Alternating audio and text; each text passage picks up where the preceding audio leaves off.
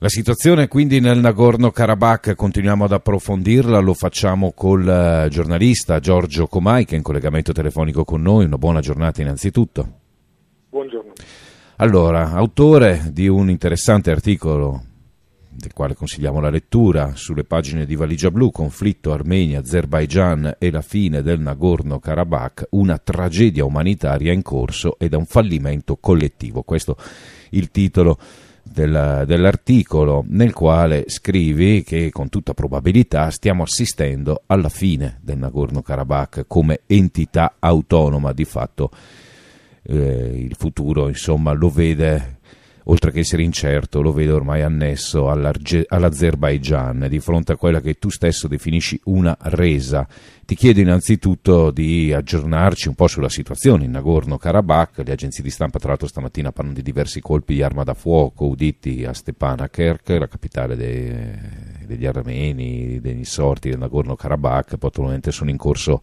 a Yevlak i negoziati tra armeni e autorità dell'Azerbaigian. Però al di là delle agenzie di stampa e dei lanci di agenzie, è un po' la situazione che si registra alla luce di queste due intense giornate che hanno segnato un po' un punto di svolta in questa regione.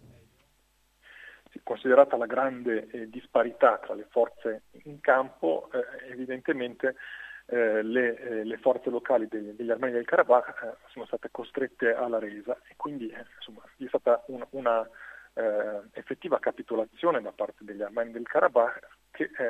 della quale stanno in qualche, in qualche misura discutendo oggi con rappresentanti del governo dell'Azerbaigian. La situazione localmente però continua a essere drammatica, anche se appunto la parte militare più, più, intensa dal punto di vista militare, durata solo un giorno in questa fase, ma per la popolazione locale i momenti più difficili sono proprio quelli eh, presenti. Eh, in primo luogo perché ricordiamo la popolazione locale del Karabakh vive ormai da, da più di nove mesi in completo eh, isolamento eh, imposto dalle forze eh, dell'Azerbaigian, quindi la situazione era preoccupante dal punto umanitario eh, già prima di, de, dell'attacco dell'altro giorno.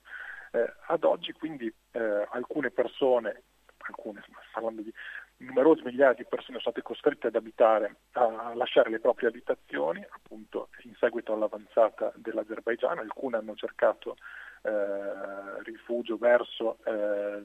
la base delle forze di pace russe situata alla, all'aeroporto locale, eh, altre appunto trovano so- sistemazioni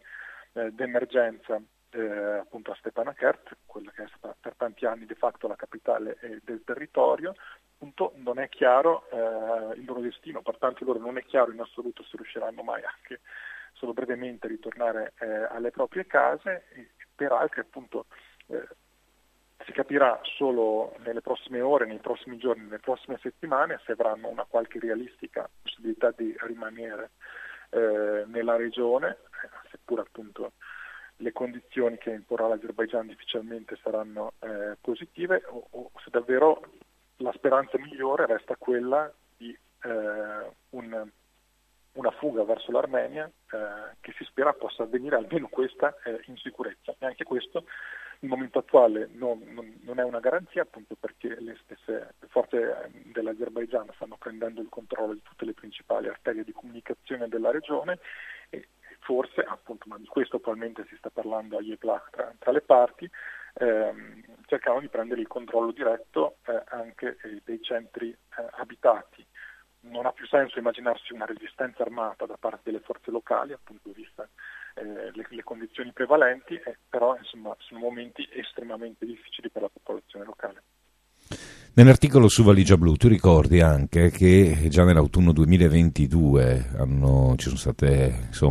fronteggiamenti dovuti ad attacchi dell'Azerbaigian nei confronti del territorio armeno, quindi non nel Nagorno ma proprio nei confini eh, internazionalmente conosciuti dall'Armenia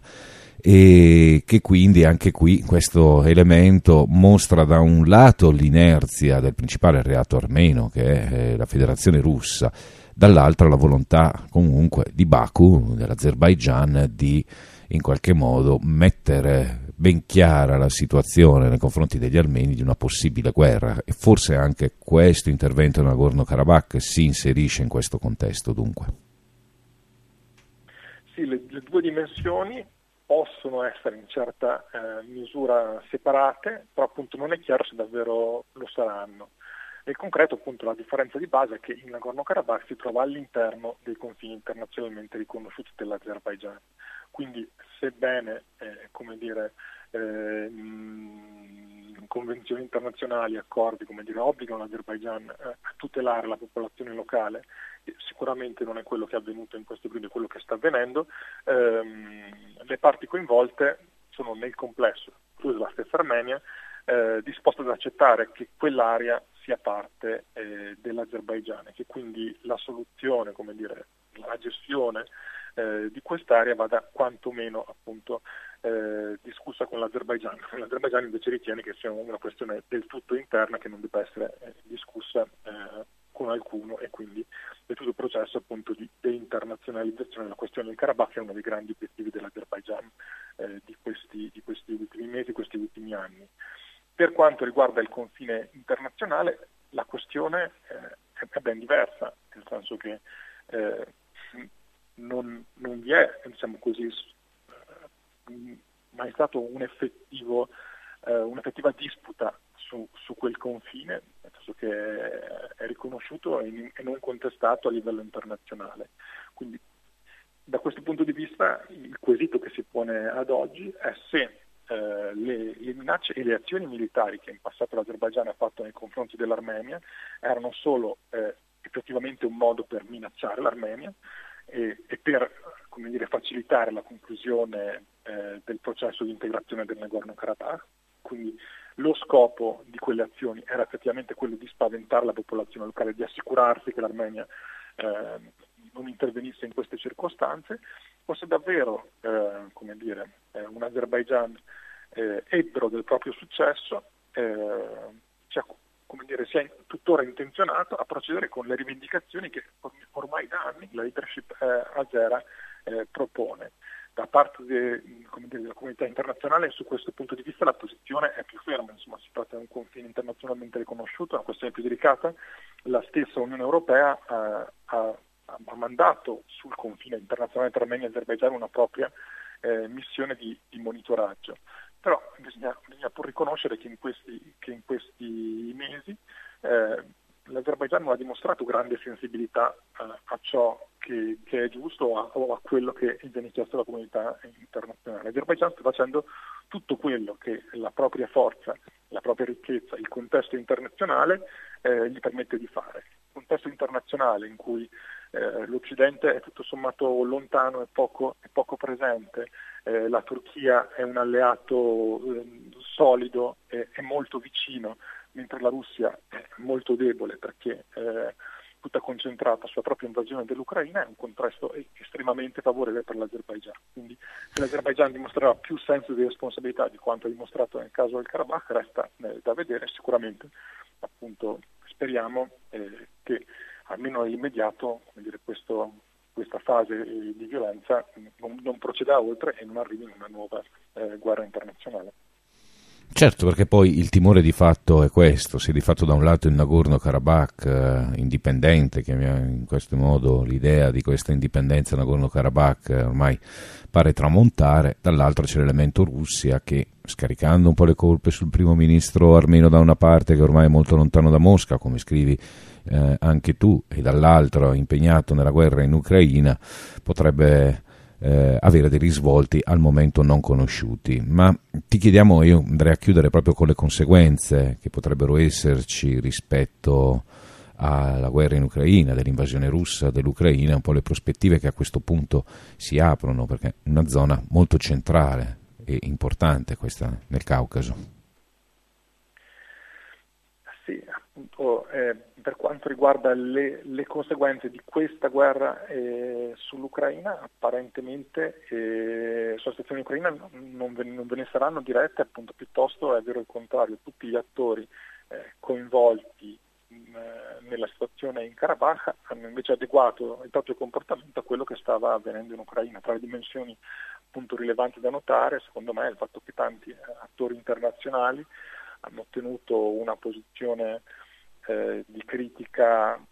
piuttosto contenuta nei confronti dell'Azerbaigian anche per un, non indisporre eh, la Turchia che ha un ruolo importante eh, nel contesto del conflitto eh, con, della guerra dell'invasione russa dell'Ucraina, in particolare per gli accordi del grano e in senso più ampio eh, per la gestione di tutto quello che riguarda eh, il Mar Nero, forniture di armi e quant'altro. Quindi il, il rapporto tra le due guerre è sicuramente presente, eh,